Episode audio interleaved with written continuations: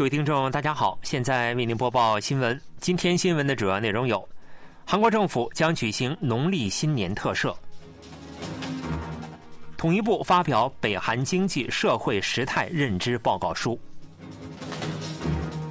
对韩国拥核持赞成态度的国民超过七成。以下请听详细内容。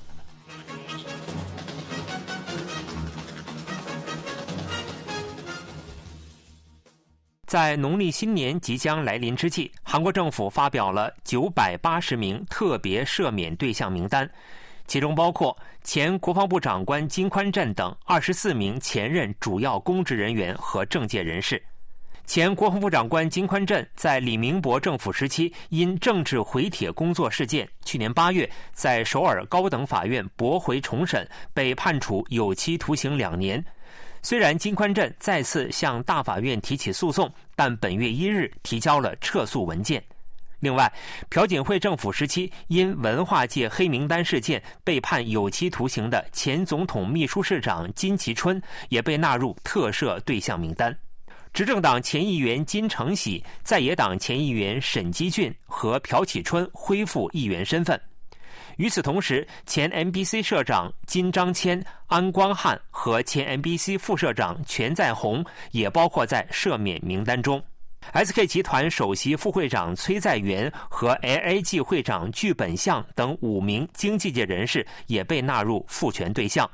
韩国政府表示，此次赦免还包括三十三名在民生经济中起到中枢作用的中小企业界人士和小工商业者，以及一百六十名驾驶从业人员等。政府表示，此次将赦免包括主要公职人员在内的朝野政界人士，以平息政治矛盾，创造国民团结的契机。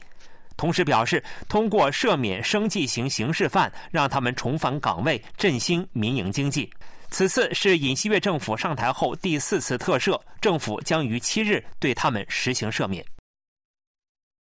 韩国统一部根据2013年至2022年以6300名脱北者为对象，并以一对一问卷形式进行调查整理，发表了北韩经济社会时态认知报告书。2016年至2020年之间的脱北者中百分之，72.2%没有获得粮食配给。据悉，随着没有获得粮食配给的北韩居民与日俱增，北韩政府内部的配给制度变得有名无实。与此相反，北韩居民对自由市场等私营经济的依赖度非常高。回答“没有市场就无法生活”的受访者占了百分之九十点七。另外，每十名受访者中有七名回答做生意或进行个人土地耕种、走私等非正式收入是家庭的主要生活来源。同时，从2016年开始到2020年之间，逃离北韩的百分之九十三点一受访者回答，北韩内部贫富差距越发严重，私营经济活动比重提高，北韩境内两极化现象日趋加深。另一方面，对三代世袭持否定看法的北韩居民不断增多。从2016年至2020年，逃离北韩的百分之五十六点三受访者对三代世袭持否定态度，比之前逃离北韩的人士增多。同时，虽然北韩最近加强了对外部影视剧流入其境内的管制，但观看过海外影视剧的北韩居民呈增长趋势。观看过海外影视剧的脱北者中，二零零零年以前的脱北者占百分之八点四，二零一六年至二零二零年间的脱北者高达百分之八十三点三。在观看的影视作品中，中国作品最多，占百分之七十一点八，韩国作品也占百分之二十三点一。民间研究机关的舆论调查显示，对韩国独自拥有核武器持赞成态度的受访者连续两年超过百分之七十。据统计，在北韩核岛威胁日益高涨的情况下，百分之七十二点八的受访者回答韩国必须拥有核武器。虽然比去年减少四个百分点，但仍连续两年维持在百分之七十以上。认为韩国应该拥有核武器的应答者，今年为百分之七十二点八，虽然较去年下降了约四个百分点，但连续两年均超过百分之七十。尽管美国承诺通过华盛顿宣言等加强延伸威慑，但要想应对北韩的威胁，韩国也应拥有核武器的舆论持续高涨。事实上，韩国对美国采取延伸威慑的信心有所下降。如果韩国拥有核武器，退出不扩散核武器条约所带来的经济、外交损失和其他国家核武装连锁反应的忧虑等，在本次问卷调查中都没有提及。回答北韩不可能无核化的比例占百分之九十一，比去年的百分之七十七点六有所上升。此次调查是崔忠贤学术院委托韩国盖洛普自去年十二月十五日至一月十日，针对一千零四十三名十八周岁以上的成年人，以一对一面谈的形式实施的，标本误差为百分之九十五，抽样误差幅度为正负三点零个百分点。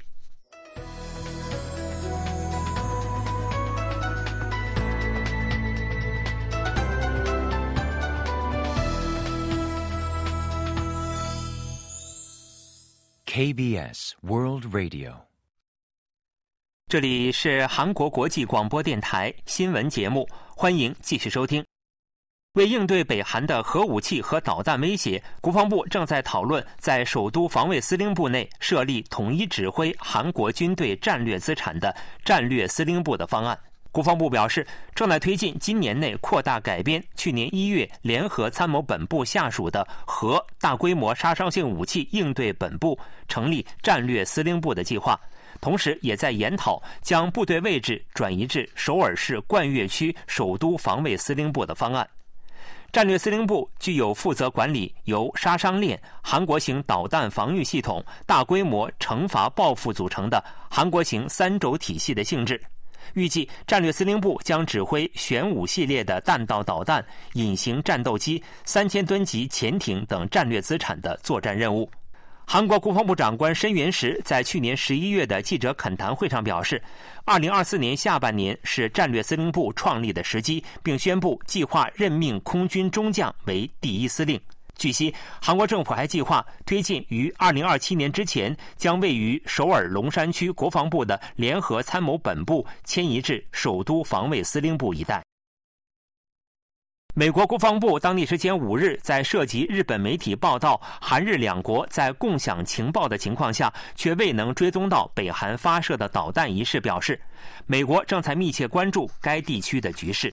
美国国防部发言人帕特里克·莱德在新闻发布会上被问及是否完全追踪到北韩最近发射的导弹问题时表示，不会具体透露有关情报内容。美国将持续不断的与地区同盟伙伴国家进行密切协商。当被问及韩美日三国在北韩不断发射导弹的情况下，如何实时共享导弹预警信息的情况时，这位发言人说。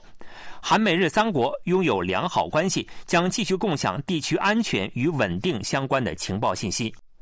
日本读卖新闻报道说，在上月十四日北韩发射弹道导弹时，日本首次与韩国、美国共享了导弹警报信息，但是未能对北韩导弹追踪到底。另外，美国国务院首席副发言人韦丹特·帕特尔在新闻发布会上谈及北韩最近接连发射巡航导弹一事时表示，北韩此一行动会导致地区不稳定和风险。为应对这种恶意且不稳定的行径，美国将与韩国和日本继续保持密切合作。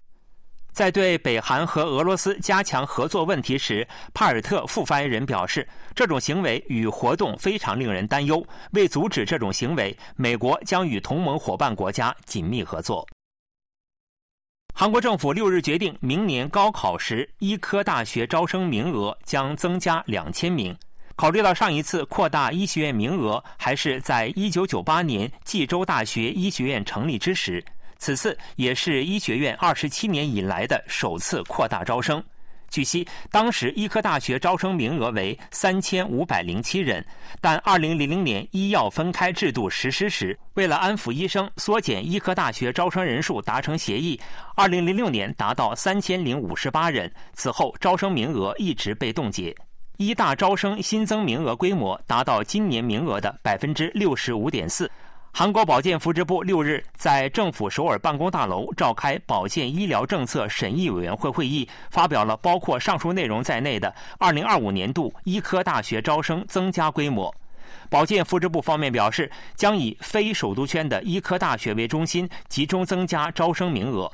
今后将定期研究和调整医生人力的供需情况，进行合理的供需管理。保健福祉部指出，地区必须医疗危机的主要原因是医生短缺，并一直在推进医科大学增加招生名额。二零二一年，韩国临床医生人数每一千人为二点六人，在经合组织全体成员国中仅次于墨西哥。经合组织的平均医生人数为三点七名，奥地利为五点四名，挪威为五点二名，德国为四点五名等，是韩国的两倍左右。以二零二零年为准，每十万人口中，韩国医科大学毕业生只有七点二人，略高于经合组织平均十三点六人的一半。有分析认为，之所以政府破格增加医科大学招生名额，是因为医生短缺导致地区及必须医疗领域崩溃所带来的危机感。地方医院正急于招聘医生，地方患者凌晨乘坐 KTX 高速列车到首尔的大型综合医院进行远征诊疗。急诊室因医疗人力不足等原因而无法接收急诊患者，患者乘坐救护车辗转多家医院时遇到危险情况的急诊室辗转现象接连发生。新闻播送完了，是由于海峰为您播报的，感谢各位收听。